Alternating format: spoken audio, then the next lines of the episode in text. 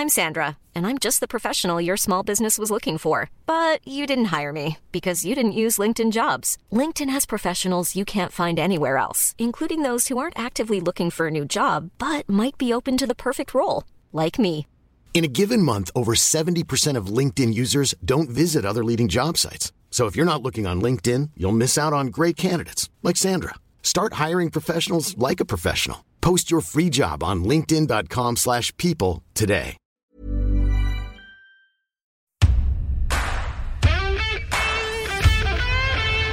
It's week 28 of the golfing calendar.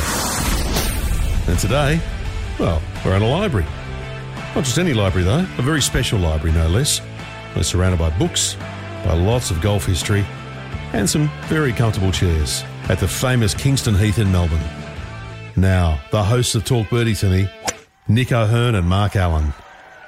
Well, different setup this week. We are in the library of the Kingston Heath Golf Club, the host of the 2028 President's Cup, and it's great to be here. We're going to be speaking with Andrew Taylor, the manager, the general manager here at Kingston Heath, a little later in the program, probably in the back nine. Uh, and I tell you what, I know the Australian Golf Centre is good, but I'm pretty comfy, cozy here. What a great room. I mean, every every golf club should have a room like this, and probably Yeah. most clubs do, where they've got all the boards up of the history of the club, the former captains, presidents, champions, but trophies everywhere, and you feel like you could just sort of maybe I don't know, have a little beverage and sit What a- back and take a look. What about the stuffed rosellas and the cocky up there? Pretty uh, standard around these parts of the world. I was trying to think, uh, you reckon they're real or they're actually taxidermed or are they? No, no, I think they're taxidermed. I think they are. I think they're fair income. Yeah. Yes. More importantly, is your book over there, Uh, Nick? probably not. Another no. bookcase. No- another bookcase I can slip one into. Might have to do that later. I don't care that we've just seen the tournament with the biggest purse or that Allisen Corpuz has just won the biggest check in professional women's golf. I don't care about that stuff.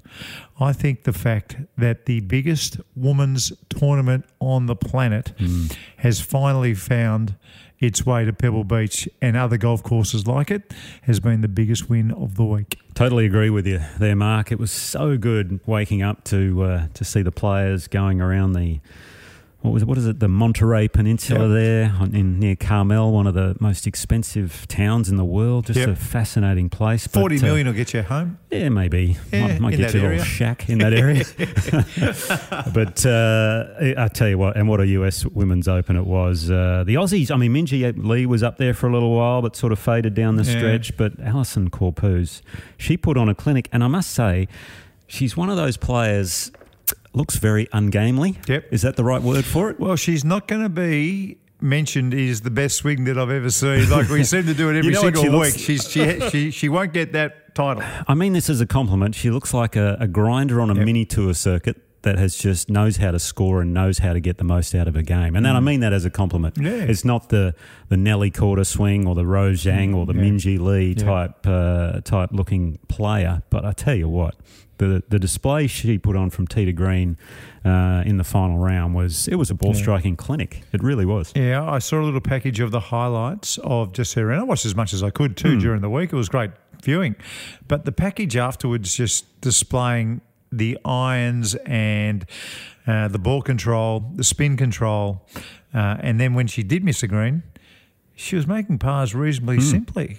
That was there, there, wasn't much of a stretch. I reckon she had a 12 footer on about the 12th for a par uh, that she made. I mean, it was a big left to right downhill Oh, the par three, yeah, was straight in the too. hole. So sh- that was the only bit of trouble that I felt like she was in, and just just cruise through. Yeah, that was kind of the turning point almost because I think her and uh, Nasa Hataoka, the Japanese Mm-hmm. player who were playing in the last group, they were level through nine, but Corpuz birdied 10 and then 12. Corpuz made that putt for par and Hataoka missed uh, Yeah. about a four or five footer for par. And then all of a sudden, three shot lead had opened up and away she went. How about Nasa's round uh, uh, on the Saturday? Oh. The 66 in the wind. It was nine shots below the average Mm. score of the day Was it four better than the uh, next best score, maybe? by a mile. I don't know what it was, but It's it one of the best rounds of women's golf in majors that chip in on the back. ever seen. Chip in on the back of 16. Yeah, Did you ridiculous. see that? Just ridiculous, wasn't it? was. It was ridiculous. Yeah, it was just incredible. But and uh, there was a really great round again by Charlie Hull, the Englishwoman. Yeah. And the, did you see the shot on eighteen? Yeah, uh, from hit? under the tree? From under the tree. I saw her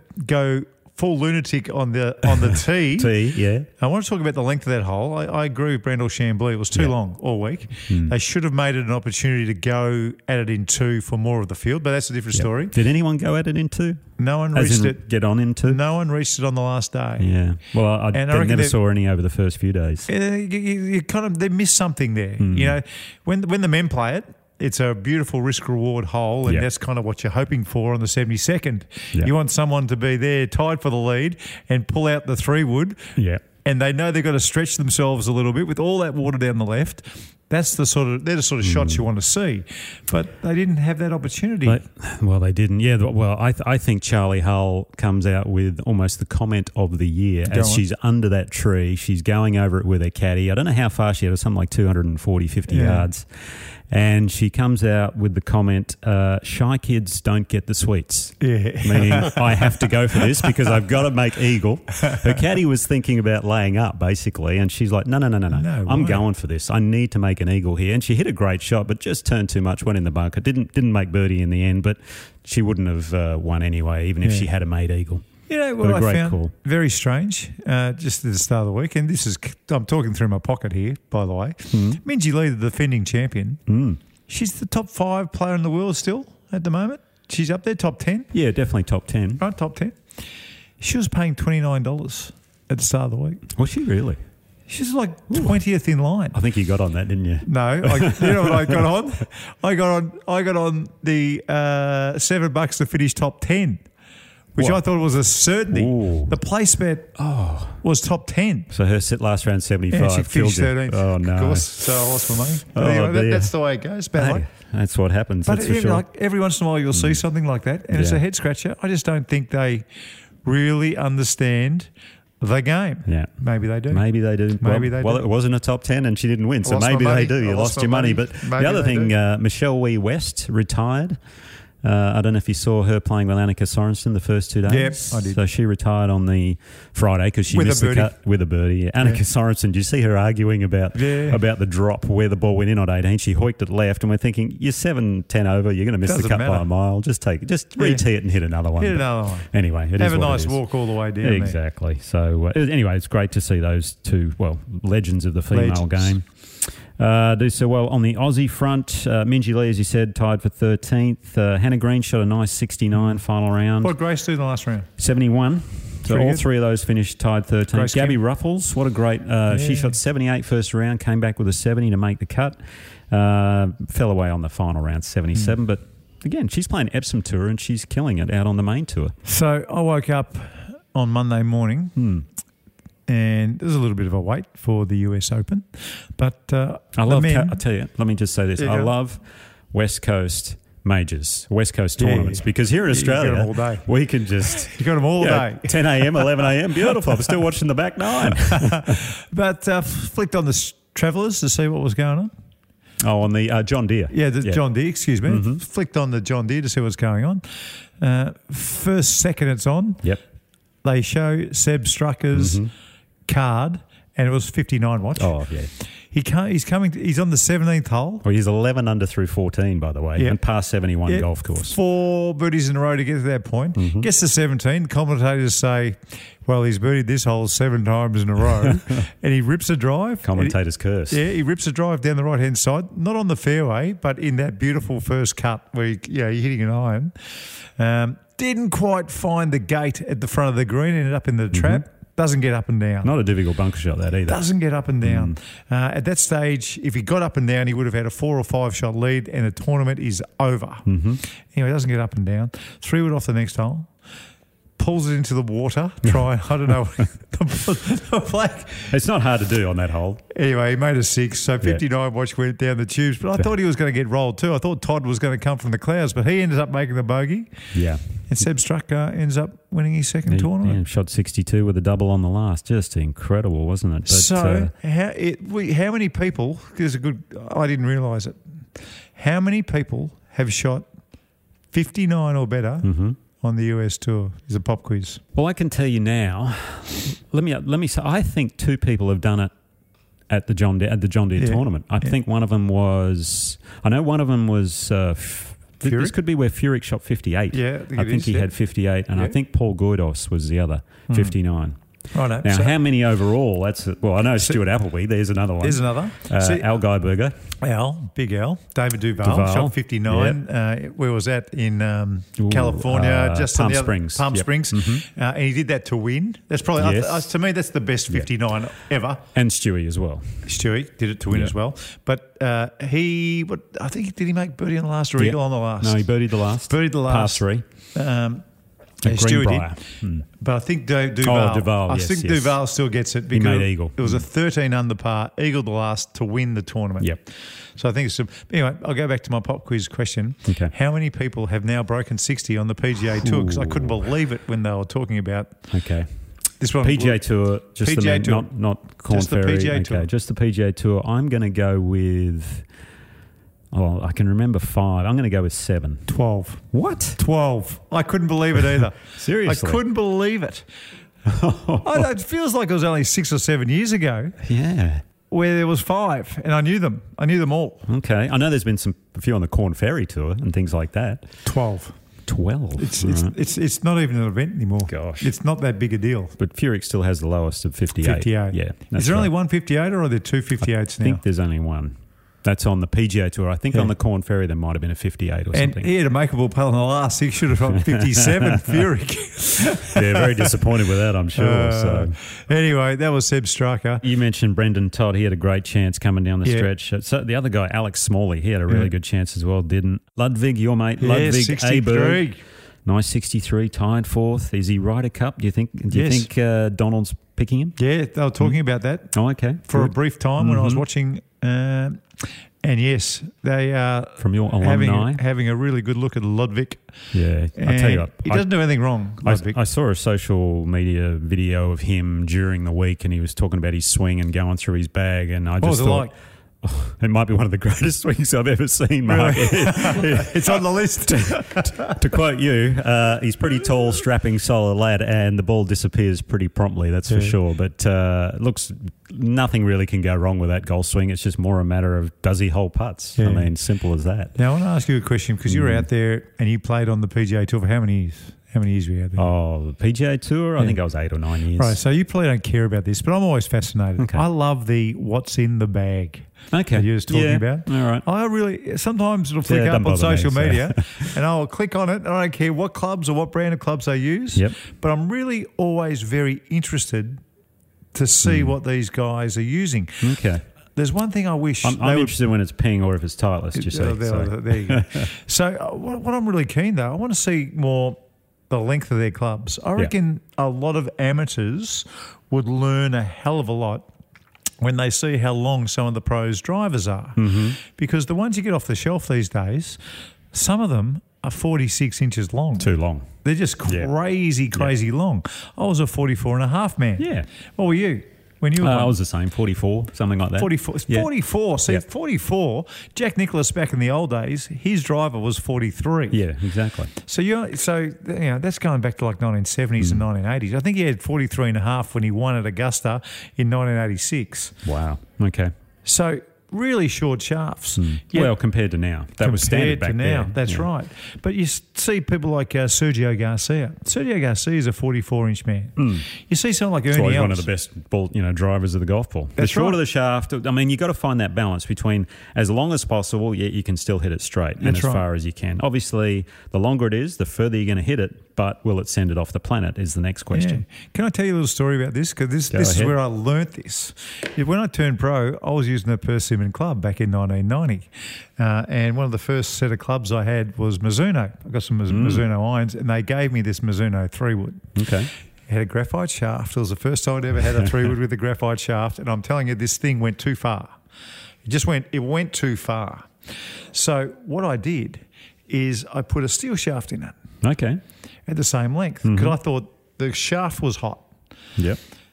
ball went just as far. it was just crazy. It was like I had two drivers in the bag, and that's the last thing you want. You want the three wood to be in between at the time. I had a driver. I want the three wood to be right in between my driver and my two iron. So with the steel club, I started, I hacked half an inch off. I thought that'd do a big thing. And there was this little screw at the bottom where you could put uh, lead powder in. Right. So I'd cut half an inch off, put the lead powder in, get it back up to D3. It still went too far. so then I took another half And this an is inch. an issue for you. It's This going too it- far. Well, the three wood. I didn't want to change my driver. I didn't want to change my driver. In the end, Just get a five wood or a four wood. the, see, this is the in the end. This three wood was an inch and a half shorter than I originally got it, and it was still really going too far. Wow. But it it showed me that I love this thing. Like I, I ended up caving the face of Oh, this really? thing in. I had it in my bag for so long, but because now the shaft was so short, Hmm. I never missed the centre of the club. And because I never missed the centre of the club, I became so confident with this crazy short three wood that it became my fairway finder. Yeah. You know, on the par fives, it was just that shot. You know, I could really rely on it. And this is the whole principle of the short driver. This is what you're talking about. This is what I always did. This is what Sergio Garcia does. You hear it every once in a while. But getting back to the what's in the bag, Hmm. I wish they showed amateur players how long the drivers are Right. of the best players in the world because Yes. I don't think there's too many of them No. using 45 inches plus. Certainly not 45 and a half plus. I don't think so either. No, I mean, if they want to hit the fairways, they, they certainly aren't. That's for sure. So, and, and that's a great tip for the listener out there: is is make sure your driver is not too long because right. that will send it sideways. That is right. And when you're mm. getting fitted, don't be scared to ask, can you get the swing weight back up if I take this 45 and a half inch driver or this 46 inch long driver? Hmm. If I cut it back an inch and a half, can you put the swing weight back to D2 or D3 Hmm. minimum? With a, with a graphite shafted driver, because otherwise it'll feel like a toy to you. I'll tell you what, I, I did my traineeship back in the day, and I still don't know much about swing weights. it's got me so totally confused. I get lie angles and you know lofts and all that. The other thing, again, with lofts these days is the modern seven iron is like the loft of what we used to have in the to Mm. That's the right. six iron, That's five right. iron even. That's right. So that's why they hit the iron so far as well. I played ping clubs for a little while, Mm-hmm. and when I got my ping clubs, they said, "Would you like them pro lofted?" And Ah, I thought to myself, "Well, yeah, I'm a pro. yeah, why not? I'll give me what, what, what's the difference?" And they said, "Well, your pitching wedge goes from 50 to 48, Mm-hmm. and then two degrees off every single club. So Mm. A 48 degree pitching wedge these is weak as water. Yeah, now it is. It's Yeah. absolutely weak. Yep. Jason Day there for a little while was using a pitching wedge that was 43 degrees. Wow. Now, There you go. I think Tiger's got a 49 degree pitching wedge, Mm-hmm. uh, a 45 degree nine iron, and something like a, a 45 40 degree nine iron. yeah, wow. Okay. week, and a 41 degree eight iron, something Yeah. like that.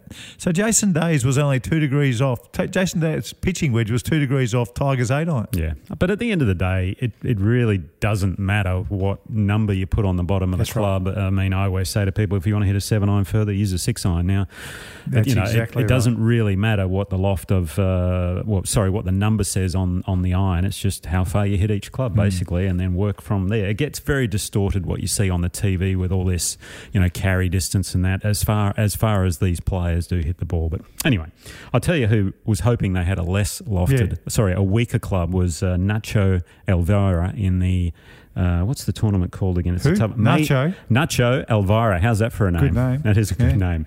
Made in Himmerland on the in Denmark on the DP World Tour. He had Yeah. a one shot lead playing the last, and went half a club too long over the back. What was over the back? Uh, just he if he went in the bunker, he would have been fine. Yeah. Unfortunately, got hung in the grass.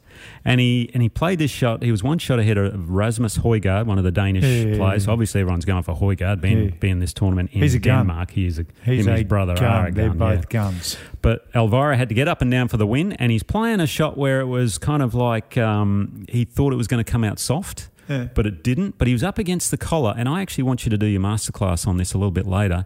How well, I, I actually think he should have belly wedged it. Now, if you watch the US Women's Open, a lot of the women were belly wedging from Yeah. that little sticky rough. Yeah. And this to me, where Elvira, wa- Elvira or Elvira, sorry, I'm not sure if I got the pronunciation correct, but uh, Just call he- him Nacho. Nacho there with cheese. but uh, if he could have belly wedged that one, I reckon he might have had a much better chance. So anyway, he uh, ended up making bogey, lost in a six-hole playoff. Yeah. Six to- hole playoff. Six hole. And in the playoff, the final hole, he hit it, drove it in the rough. One of the toughest finishing holes. They kept playing Yeah. 18, by the way. He airmailed the green, the grandstand, everything. Obi Obi Wan Kenobi hit it OB and uh, lost the playoff. So fascinating finish. But I, the only reason I bring that up is because of the. He, I wish that he had a, le- a weaker lofted iron. Well, I'm glad you told me to do that masterclass. No one's ever told me to do a masterclass before, Mm. Belly but. I, I didn't know which one to do. So that is an absolute guarantee. I'm, I'm going to get that done. Hey, I'm fascinated. A little bit later, like I said, we're, doing this podcast from Kingston Heath. We're going to get the manager on on the back Hmm. nine uh, of this podcast. Have you got any idea which way they're going to play this golf course as far as the routing? I mean, I, I really want Andrew to try and explain this to us in a way that we can understand because I've always understood that at the President's Cups and the Ryder Cups, that match play Yes. basically I know what normally finishes on hmm. 15 or 16. Correct. So you don't want the 18th to be the 18th Yep. if you want everybody near the clubhouse or near the, hmm. the village or you know near wherever. Yeah. Or if you get pummeled by Stewart Cink or Davis Love, I don't know who that person was, you tend to finish on the 13th or the 14th. That's a lonely walk through the crowd with, Oh, the, with your yeah. head down. That's a walk Yeah. of shame. I did play well though. They just played better. So anyway, um, but no, you're right. I think the routing. Uh, Hang on a second. Go back to that. Did you win or they No, win? no, that- no, they pummeled me. No, I was I shot three under both times, and I got beaten five and four and six and five. Are you joking? no, they played some great golf. So, but that's match play. That's President's Cup. It happens that way. Give, give us a little bit of a recollection of your President's Cup memories. Oh, my mem- well, I think I've told the story before. The most nervous I've ever been on Yeah. the first tee. We, we know that one. Standing in front of pres- presidents and Jack Nicklaus. I, I, I do remember one time. Again, I might have told this story. Peter Lonard and I are playing Davis Love the No, third haven't told this. This and good. Kenny Perry Right. in uh, best ball. Right. Okay, so you play your own ball, best score. Yep. Pretty tight in the match early on in the back nine. Uh, Pete's out of the hole. Davis and Kenny are about six and eight feet away. I'm about 15 feet away. So I basically, I've got to make this Yeah. to have any chance of halving the hole.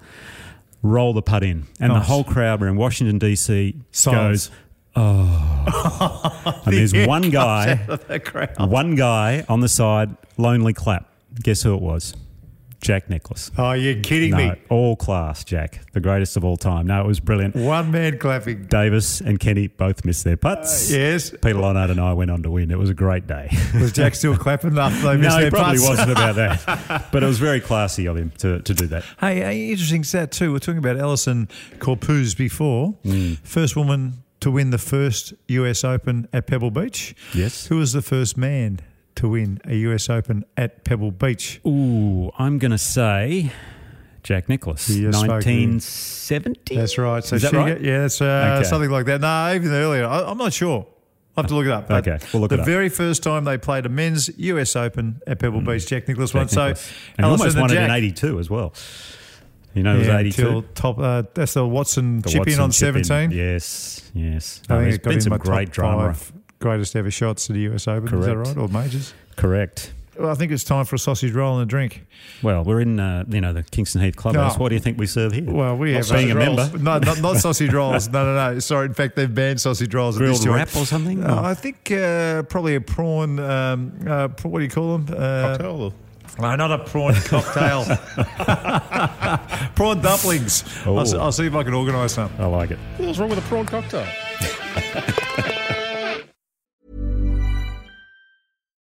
One size fits all seems like a good idea for clothes until you try them on. Same goes for healthcare. That's why United Healthcare offers flexible, budget friendly coverage for medical, vision, dental, and more. Learn more at uh1.com. Like the podcast? Oh, maybe tell a friend. Drop them a text or share it on your socials.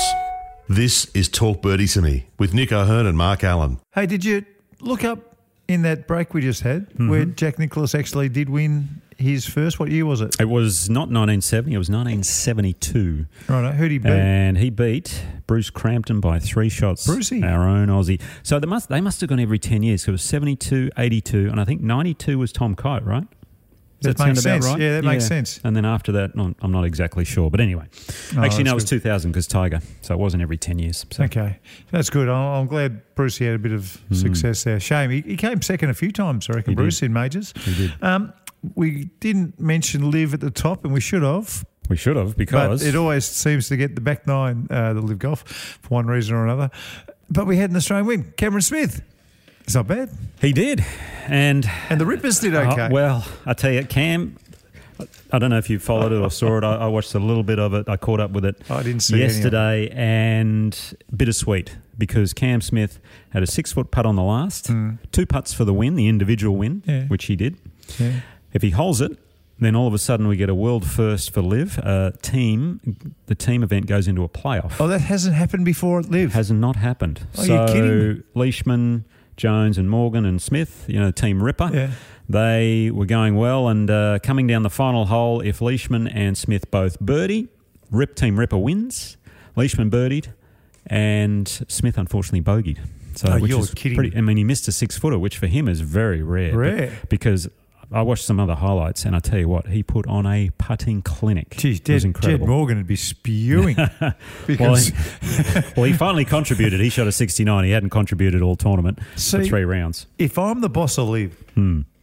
If there is a team playoff, I think the opposite team should be able to pick which player they want in the playoff, just to add a little bit of. I don't think it's a one on one. I actually think it's a two on two, maybe the team playoff. Well, foursome sort of. yeah, I believe alternate so. shot. I haven't looked into it. I should look into Well, it. that's for next even week. Better. Hmm. Let's so That they would- get the pick. Alternate shot would be fantastic. Alternate shot is a must That in the playoff. They'd be a little bit creative with that. But the four aces ended up beating them by a shot. Four aces being DJ. Uh, who else is on there? Patrick Reed Yeah. and those guys. Paddy Anyway, Reed shot a good last actually, round.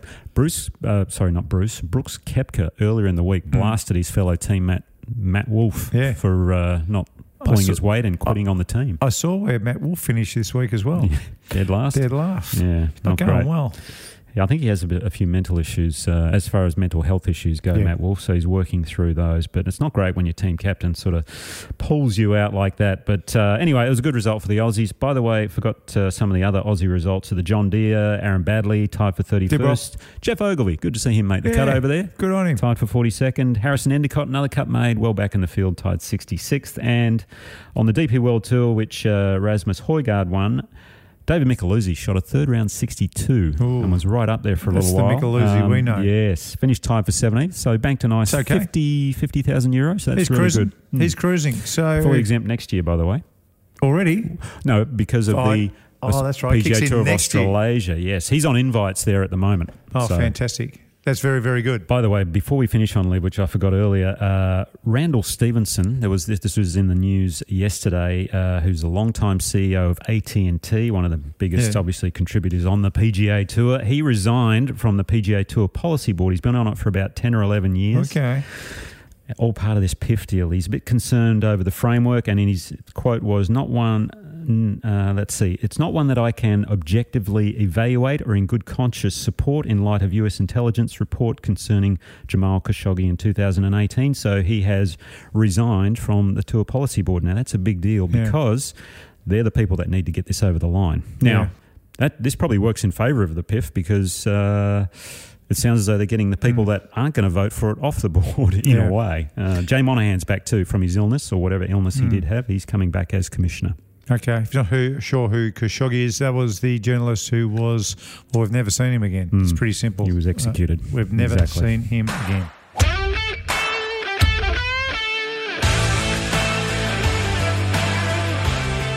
As promised, uh, while we're here at Kingston Heath Golf Club, let's talk to the general manager, Andrew Taylor, who has uh, just come back from the Furrows Golf Club, uh, coincidentally. G'day, Andrew. Hi, Mark. Thanks for having me. Thanks for setting us up here in the library here at Kingston Heath. It's fantastic. Uh, you didn't you know it was a pseudo nice studio, did you? No, I didn't. I didn't. It's uh, a little bit different to how we normally uh, roll in the library here, but I, I like it. We might multi-purpose. Yeah. I'll tell you, there's a lot of history in this room. I've been reading the club champions from back in 1925. It started. Yeah, Incredible. Yeah. Well, first of all, uh, Royal Melbourne, Peninsula Kingswood, and Kingston Heath, they were all bidding for the 2028 President's Cup, and Kingston Heath finished up on top. Uh, congratulations. How, how did you find that process? Thanks. Uh, yeah, it's a it, it's a remarkable journey. It's been uh, probably a year and a half in the making. So, I guess for us, the first part was actually getting ourselves into a position where we could actually tender for the for the event. So that probably started back in April, uh, March, April last year, and then uh, went through a pretty comprehensive process working with the PGA Tour. So uh, they sent out a team back in June, which was kind of a like a tournament hosting inside the ropes team to you know identify if the courses were acceptable and, and, and whatnot and capable of hosting an event. And then they said another group which was in July, which was all about is the venue capable of hosting it and able to uh, take all the other infrastructure and requirements. Is that because the footprint is so small here compared to the other 36 hole venues? Uh, they, they- they inspected every venue, but I mean that was definitely our, our challenge. Our challenge was, you know, how are we going to how are we going to accommodate the requirements of this event? Um, it's not it's not the typical 18 hole stroke play event. It's uh, you know, it has much more infrastructure requirements. Uh, the build will start a lot further in advance, a lot more corporate hospitality, uh, and obviously it's a really different type of event because it's 12 on 12 and not many golf balls out on the course. So how do you stretch out the fans? How do you create some elasticity in the golf course? Uh, you make sure that you know the fans aren't standing on top of each other when you've got you know the foursomes and the four ball and whatnot. So that was that was a really that was a really interesting part of the process and how we presented to them. Uh, but to your point, yeah, we've got a small footprint, so we had to come up with some really unique ideas on how to secure space and, and, and utilize the space that we do have to make sure that we can actually accommodate what they need. Yeah, an impressive, uh, impressive get there, Andrew, to uh, overcome the other two big venues, as you say. But uh, one question I guess I've got is the layout. I mean, the traditional layout. Well, it has varied. Obviously, we had the Australian Open, the men and the women, where you changed that around again, with that first tee being what did what was that, Mark? First was seventh. First was seventh. And yeah, there once upon a time when Karrie Webb won an Australian Open here, the 18th was the sixth. Oh, so wow. there's had quite a few different uh, turnarounds. Variations, yeah. So, and in match play, it's kind of an unusual thing where a lot of matches tend to finish on 15, 16. So, getting that energy near the clubhouse, uh, is there any thoughts on what the routing will look like? Will it look like what we have seen at the past Australian Open or just more the traditional? Yeah, it's it's a fascinating question. I, I, I don't know for sure, but I'm almost certain the composite course has changed over time as well for uh, for their events, and they've got so much flexibility in what they could do. It's amazing how many different routings we can do here. So we have 19 holes. Uh, we we provided 10 different course combinations in advance of how we thought we could set 10? up 10. Wow. Wow. And uh, You yeah, could we get a couple of the uh, furrows holes in there as I well. don't know think, if it wouldn't quite work for this group. But uh, yeah, what was really interesting about our course is because there's a couple of interesting junction points kind of around that 19 green, 12th tee, uh, second tee area, but also where the 10th hole is for those that know Kingston Heath, it sits right in the middle of the course. Typically, that hole comes out of play for most events. I love that hole too. It's one Great of my hole, favourites. Yeah. but it's a tight junction point is. and it's a little bit awkward there, especially when you go back tee on four and eight. So uh, we we came up with a lot of different routings, and, and one of the most far out routings actually included the 12th hole coming out of play. Um, Wow. So to to give you a little bit of concept as to why. Um, we, we looked at one option where we took a par five out on the other side of the golf course purely just to give space Hmm. where we could build up some different type of fan village and and fan uh, fan experience zones. Uh, but yeah, we, we came with ten combinations, so I'm, I'm happy to share with you an unconfirmed routing if you like. You Please do. you- you think you- Absolutely. You, think you can follow it? Okay, Hang, hang on a second. But one of the reasons this is interesting is because most match play uh, matches will finish around 15 or 16, won't they? Yeah. So you kind of want 15 and 16 somewhere close. Well, you, you certainly want it where you can build infrastructure. So Yep. it doesn't necessarily have to be close, but you've got to be able to have the space in that area to be able to build. So uh, for those that know Kingston Heath, uh, I'll start. I'll start on Kingston Heath number hole. So I'll start on seven. Hole seven Okay. is uh, typically the first in, in in a lot of the sort of normal stroke play events. So you start seven, then you go to the fourth, then you go to the fifth, twelfth, 13, 14, 15, 16. Then we go to nine. Wow. Then we head from nine over to 11. So 10's out of play. Play 11, head over to two, hmm three, eight, This is impressive. This is you can remember all this, by the way. 17, Yeah. 18, Yeah. And so One. 18 is actually about the 16th hole, is it? Or the 15th, hole? 15th. Yep, 15th. yeah, one, 1, 19. 19, ah, Six. 6. Six. Yeah. So six will actually be the 18th hole again. Righto. Oh, so you'll have 17, hang on, there's 18, 16, 15. So 17 will be 14, 18 will be 15, 1, 16. Yeah, so all the holes are close to the clubhouse. Yeah. It's very, very good where Yeah. most of those matches are going to finish. Yeah. Brilliant. Yeah. Well done. Yeah, yeah. So uh, a lot of our routings, uh, ended up with a similar style in the finish, being yeah, hole, holes 18, 1 and 6 were somewhere in the mix around the finish. Uh, but it was all the combination of holes that we did, sort of 1 to 14, which was most interesting. Fantastic. That's uh, a lot of thought has gone into that. Yeah, obviously, amazing. it is incredible.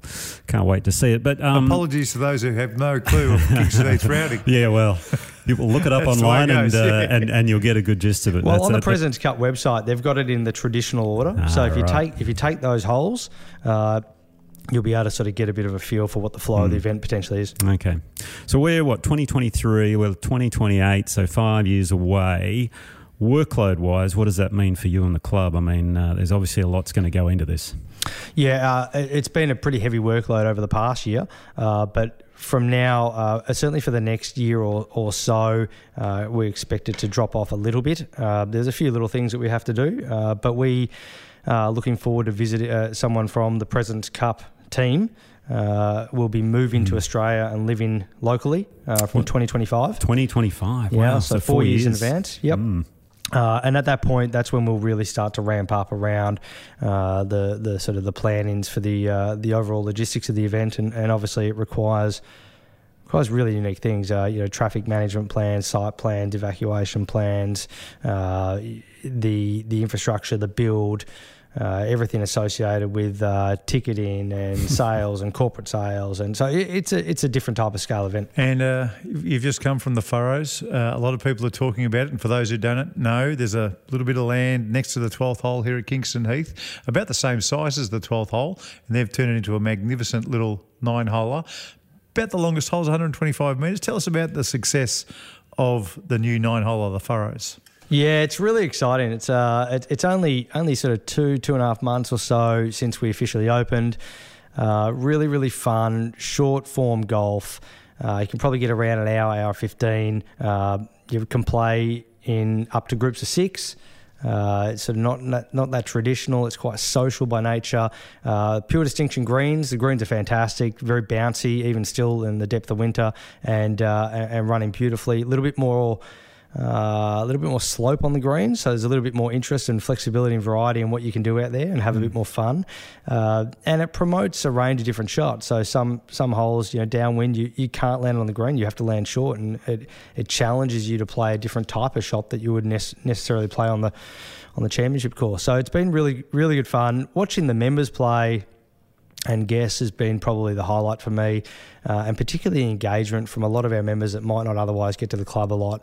Uh, yeah, we've, we've set it up to really bring your kids down or grow the game. So whether it's uh, women in golf, kids in golf, sort of towards the end of your time and the, and the championship course getting a bit hard, watching watching some of those players take to it is, has been really really good fun. Mm. Yeah, Mark and I, we actually had a hit out there a little while ago, played the nine, and Nick, absolutely. Nick buried the first five holes. by no, no. I did not. I wish. Maybe Nico Who did, but uh, not, not Nick O'Hern. Uh, one thing I really liked about it was there might only be one or two holes where you actually have to carry it. You know, if you wanted to play it along the ground most of the way you can, Yeah. and that's a really good uh, idea, I think, for these short courses. So, congratulations. Yeah, Hey, Andrew, thanks for your time, mate. We really appreciate it. And good luck with the President's Cup in 2028. thanks so much, gents. Really appreciate your time. Cheers. From the letters to the edit call, with a to dot. Righto, feedback time. Dan, what have you got for us? Uh, well, we've got a few bits this week. Um, here we go. Now, this is from your new segment, Mark, that you created a couple of weeks ago. What was that? Uh, the brag one, one where Oh, people you know say good things about what they've done. Yeah. Got a message here from Peter Coulson. I've been playing golf for just 12 months. I'm 51 years old. I got my first eagle today. Hole out third shot from 81 metres out in competition. Still only 35 point, uh, Still only 35 points in Stableford. Sensational. How good's No, that? They're nice little, little just marks you along the way to Yeah, your playing first fantastic hole out's golf. always great. It is. It is a good feeling. Got a, uh, a tweet from Tim McCullum here. Yes. Uh, this is for you, Nick. Actually, Okay. this is in your in response to your comment about uh, Bernard Langer last week, where you said you, you, you revealed your nickname for Bernard, which oh, well, was which was BMW. Uh, was it sheer driving pleasure? Because that's their slogan. But I, th- I think I might have said something else. The ultimate driving machine. Oh no, it was uh, German Ger- engineering. That's German right. precision Yeah, or something yeah, like yeah. that. Something like Uh, that. so Tim said German precision, love it, but why BMW and not the Merc? oh, okay. The Merc. Well, he's- that's a good one, but I, I, I- I prefer BMW. He's got the Mercedes on his sleeve, isn't he, Langer? I think he does. Oh, there you go. Does he? Yeah. Okay. Yep. Got a question for you guys here from Marcus O'Callaghan. It's a, it's a long question, so bear with me. Guys, loving the show. I listen to a few US golf podcasts and generally hear a lot of low handicaps. It seems like their handicapping system is somewhat subjective. They play any kind of social round, and the card from that round can be submitted. They even include cards where there are gimmies. Is this right? Can you please explain the differences? Have you noticed a difference in pro-ams or just generally between US and Aussie amateurs? I'm guessing an Aussie Euro scratch marker would be at a different level to US amateurs. Feel free to pile into the US Yes. if you want to. I can confirm that they do count gimmies. It is exactly the same handicapping system as we have here. They're trying to have the same hand, handicapping system right around the world. The world handicapping. Yep. which makes sense. I mean, if we're all playing the same game. Uh, and there is slope, uh, and the slope is uh, uh, a way of measuring the difficulty of a golf club. So the, every golf course, they come down and they get their slope reading rating. But yes, the Americans they're prone to giving four and five footers, and and sometimes ten footers. Yeah. Uh, if you're in the right mood. if, if, if like for instance, somebody might have had an eagle on a hole, you'd have a ten footer. And they just walk to the next tee, and they'll just give you the ten footer. What are your thoughts on the gimmies? In any, you know, social Yeah. game, look, we're not putting a comp card in. Fine. My my thoughts on the gimme is it's tell a you mine. wonderful social part of Yes. Mm-hmm. golf. I absolutely love it, but there has to be a conscience in there somewhere. so, for instance, in my view only, and I'll be howled down here, Okay. but if everyone's giving putts that are unmissable, Yep. so six inches to a foot, Sure. to a foot and a half, to if you're having 28 points on the day, to three feet. Okay. All right. If you're having a shocking score, three feet. But if you do that, the rounds will quicken by 20 minutes. Hmm. By 20 minutes comfortably. If you are in a group where they play gimmies, and let's face it, there are some golf clubs that do. It's as simple as that. Yep. Then if you don't play gimmies, your handicap might be 10. But if you do play gimmies, your handicap will be eight. so I think the gimmies take care of themselves because of the handicap. Okay. So, in my view, in my view only, I'm sure, if there are a group of people at your golf club who are counting gimmies Mm-hmm. in the score, don't worry about them Okay. because their handicap will come down. And that'll sort themselves And out a bit the later. you handicap will sort it all out. Okay. Yeah. That's just my view. And yeah.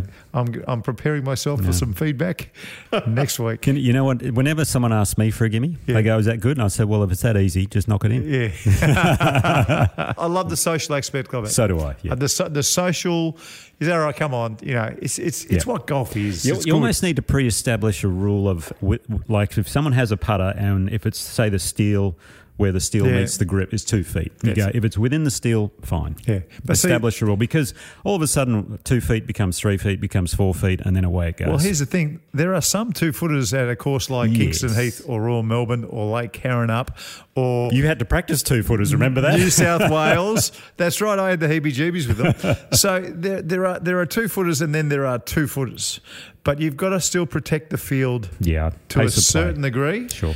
But I wouldn't go crook at people who are gimme groups. Okay. Just let them go, let them go. Their handicap will sort themselves out. Yeah, cracking question from Marcus. And he's also finished this up by saying, by the way, guys, sometime in about 91, I saw Peter Thomson drive the green at the first at Sorrento with a metal driver with a gold graphite shaft. It would have been the old TaylorMade, wouldn't it? I reckon the first TaylorMade club that I saw Robert Allenby using when he was an amateur came second at the Australian Open Was that with the it. burner?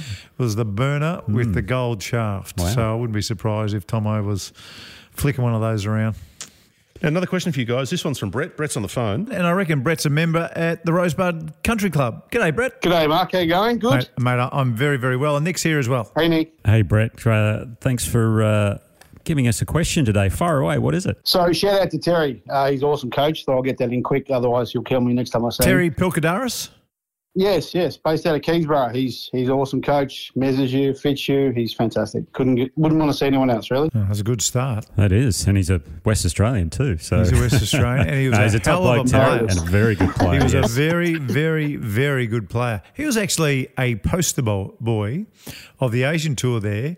Uh, when he was winning. So Ernie Els would be paid to come and play on the Asian circuit, and Ernie Els would end up playing with Terry. Terry, Pilkadaris because he was one of the stars on the Asian tour there for a while. Beautiful. I think he was telling me he's three-time winner on the Asian Tour. Sometimes he rubs it in, sometimes he doesn't. But Yeah, he was. It was good. He was teamed up with Cam Smith on the third day at the uh, Vic Open, I think it was, at the Victoria Golf Club a few months ago. So that was that was pretty good. With the lessons from Terry that we learn all that sort of stuff. Um, how do you? And this is advice from both of you. How do you sort of implement those learnings from the lesson? consciously and consistently when practicing on the range or even at the club, etc., before you're around? Because obviously it's a habit you're trying to break, but when Terry's not looking, you kind of want to make the change to, to see what's happening effectively. Yeah, that's a, that's a great question. I think a lot of people go through those struggles when they do get a lesson. When they go to the range without their coach, they go, "Well, hang on, am I doing it right? Am I not?" Etc. Etc. So I always find the best way when you're doing those things is you you have one or two things that you're working on, and whatever they are, when you're working on technique on the driving range, uh, Brett, what you want to do is you want to over exaggerate things, like really take it to the extreme, so that, for instance, if you lay the club off or whatever, so you want to get it more across or on plane, well, then you should feel as though you're getting it way across the line or something like that. Or if you're making a grip, a grip change, really over exaggerate it and work on that for, you know, maybe 20 or 30 balls and then just go back to normal, hit a few balls normally, and then go back to over exaggerating it and so on. And so, so you sort of go back and forth. And after a while, when you start over exaggerating things, it'll bleed its way into your natural game. And when you go out and play on the golf course and take it on the course, that's when you just forget about it, play your natural hmm. game. Only work on those things on the range. If you're trying to implement swing changes on the golf course, that's a really tough thing to do. But that's what the short game's for. You just chip and putt better, right, Mark? Yeah, that's exactly right. And Brett, uh, I reckon Tiger Woods always says uh, feel and real, uh, usually two totally different things. And what you'll see the best players in the world do is that they will exaggerate these uh, feels, and you see a lot of them do it in their pre-shot. You can see them rehearsing what they're trying to do, and what they're trying to do looks nothing like what they're actually doing. But I promise you, they are actually feeling what they are rehearsing. Uh, and one other thing I reckon you can do, it helps me a lot. Um, get your iPhone out and stick it and just it, it, make sure you're not going crazy with it because I promise you this if you do what Nick says and exaggerate when you see it yourself on video and you go, "Wow, that looks nothing like it should feel," um, Yep. then then it, you you actually it gets in your head and away you go. You- you- You'll you'll you'll get some confidence from seeing your exaggerated feel to a very normal look. Understood. Understood. Similar to what Rickie Fowler does, I know, with his pre-shot as well. Yeah. He does the take things like that as well. But Yeah. That's wonderful. Thank you, guys. I appreciate the advice. I'll take it on board and implement straight away. Good on you, Brett. Good luck with that twelve point three handicap. Hopefully, you're down to single figures soon. Thanks, Brett. By the end of next year, we'll have to be at five. So, so there go. Oh, good. Beautiful. Let us know if you do. Well, thanks, guys. That's uh, a future top five, you know, for us. Crazy rehearsals that look nothing like what they're actually doing when Oh, they're yeah. swinging the club. I'll, I'll work on that for next week. I'm- just going to give you one, just, go just a teaser. Yeah. Alex Noren. Oh, Alex Noren. That's a beauty. My God. Yeah. I'll give you another. The first time I ever saw it, Corey Pavin. He gets a bit of a run, Corey Pavin, on this uh, podcast. bit like uh, Steve Stricker. Yeah, that's right. um, Corey Pavin, when he was exaggerating the over the top, he would make these huge two foot Mm. over the top moves. It looked like he was trying to swing like Craig Parry used to swing. Yeah. Or Bruce Lietzke used to swing. Yep. You go, what the hell is he doing this in his in his in his uh, rehearsal for or his practice swing? And then you get over the ball and it would go straight up and straight down. And you go, what? Looks nothing like it, but he was just trying to exaggerate a feel. Feel and reality, as you say. It's time for our top five.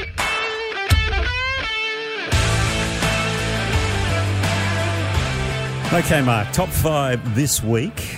Uh, we're going to do something. Now, was this, uh, Dan, was this asked a while ago? Someone said for this top five masterclass? Uh, well, it depends which one you're doing. Okay, well, I'm doing the top five voices in golf. Oh, yeah, so yes. commentators. That, that was asked some time That ago. was by, asked a while uh, ago. by somebody. Yes. Yep. And at number five, someone who I, I love listening to, and we listen to her a lot on the PGA Tour, uh, Dottie Pepper.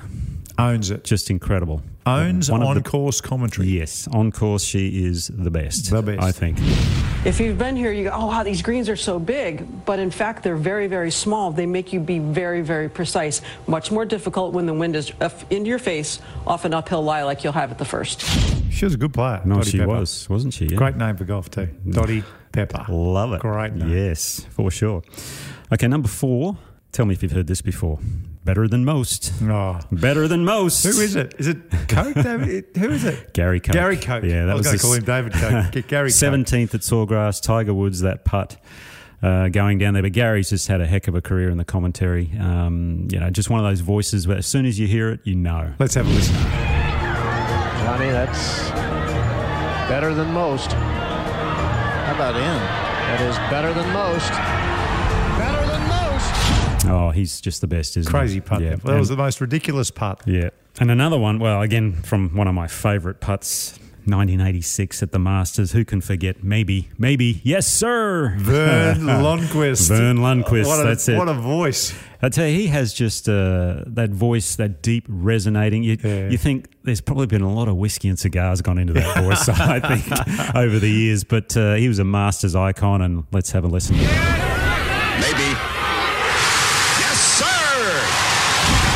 He's just one of the best, isn't he? Goosebumps. Um, Goosebumps, Jack, with that big, stupid putter in the air. That was the worst putter I've ever seen a major champion use. And it was They- Jack Nicklaus. They sold a boatloads of those Oh, things too did. as well. They were shocking, weren't they?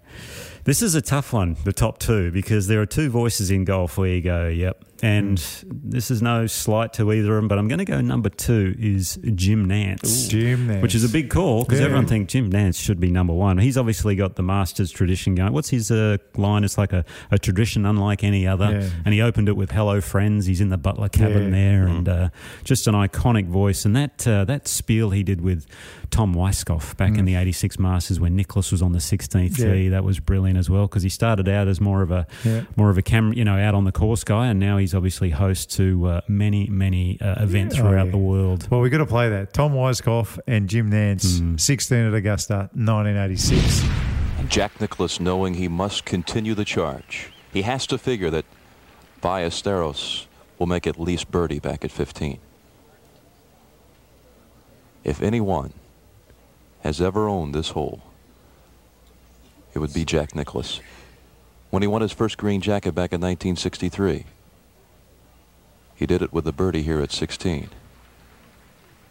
And of course, who can forget 1975? The 40 foot putt. Tom Weiskopf, what is going through Jack's mind right now? He has not experienced this kind of a streak in a long time. If I knew the way he thought, I would have won this tournament. uh, no, seriously, he is just going to fire this right at the pin. He's going to think, Jack, this is time right now. Make the swing that you are capable of making. Stay down, accelerate through the ball, make a good golf swing.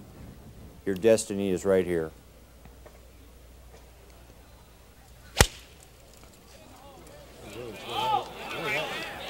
It's right at it. Oh, oh, oh my.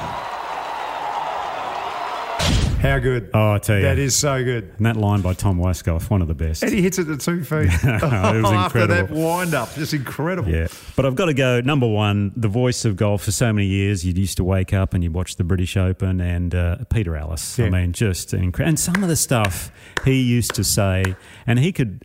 He's the best filler of time as Yeah. well, filler of, of dead dead Yeah. time. And I, I looked up some of his best quotes, and my favourite is one good thing about rain in Scotland.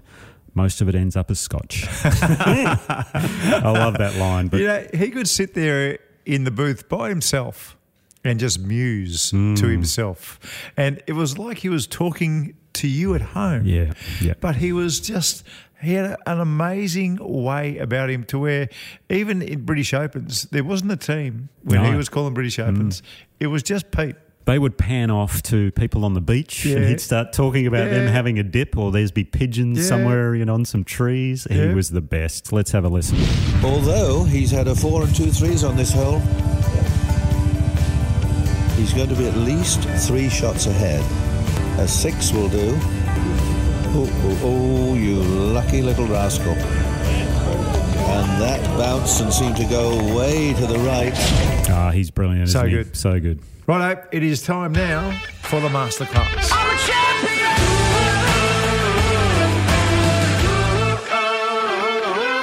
Okay, we saw it so often at Pebble Beach last week, and this is a situation where your ball has rolled off the green and normally over the back, I'd say. It Hmm. rolls over the back, it goes through that tiny little first cut, and then the there's a big chunk of grass right Mhm. behind.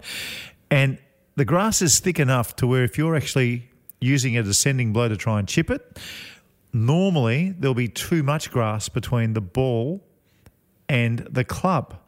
And it just makes it impossible to get any kind of consistency or any idea how far that ball is going to go. Yeah, you're not sure it's going to come out soft or Oh, hot, right? You got no idea. Sometimes you you think it's going to come out soft, and you come down a little bit well, that's sharper, what Nacho Elvira did. and you jam it out. Uh, but the girls did it beautifully. Nacho, uh, he looked a little bit cheesy to me when he did that on the last. You like that one, Dan? Yeah, I did. Yeah, good. anyway, uh, I think the best way to do this um, when you are purposely blading a golf ball around the green, there, there are two things. You've got to have your weight forward because I still think, and this is just my opinion, I still think you need the tiniest amount of a descending blow just to get over the grass that is in front of the ball. But two, there is no wrist action. So when I'm employing a small shot with no wrist action, not much wrist action anyway. Are you going to the putting grip? I'm using the putting grip Okay. every day of the week, and I use a pistol grip, and I, I just think it's a much better way to do things. Um, so my weight goes to the left when I'm a right-hander, and that makes the, the, the club descend into the ball. I'm doing this with a putting grip, and the amazing thing is when you are trying to do this, that blade of the sand iron just seems to slice through hmm. the grass and you make better connection because there is just one sharp bit of the club that is making contact with the ball and not an entire face of the club making contact with the ball. Hmm. Look out for our socials. I'll explain it much better on them. Nick, I'm not sure we'll be coming back to Kingston Heath anytime soon, but thanks to everybody for setting us up here. It has been great. Maybe next week we'll do it from Royal Melbourne. Ah, wonderful clubhouse. Thanks for having us.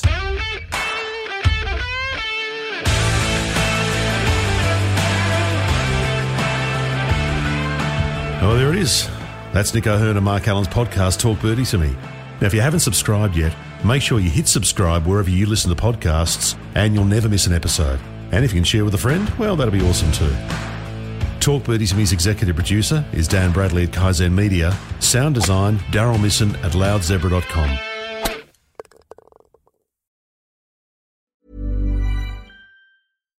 When you make decisions for your company, you look for the no brainers. And if you have a lot of mailing to do, stamps.com is the ultimate no brainer. It streamlines your processes to make your business more efficient, which makes you less busy.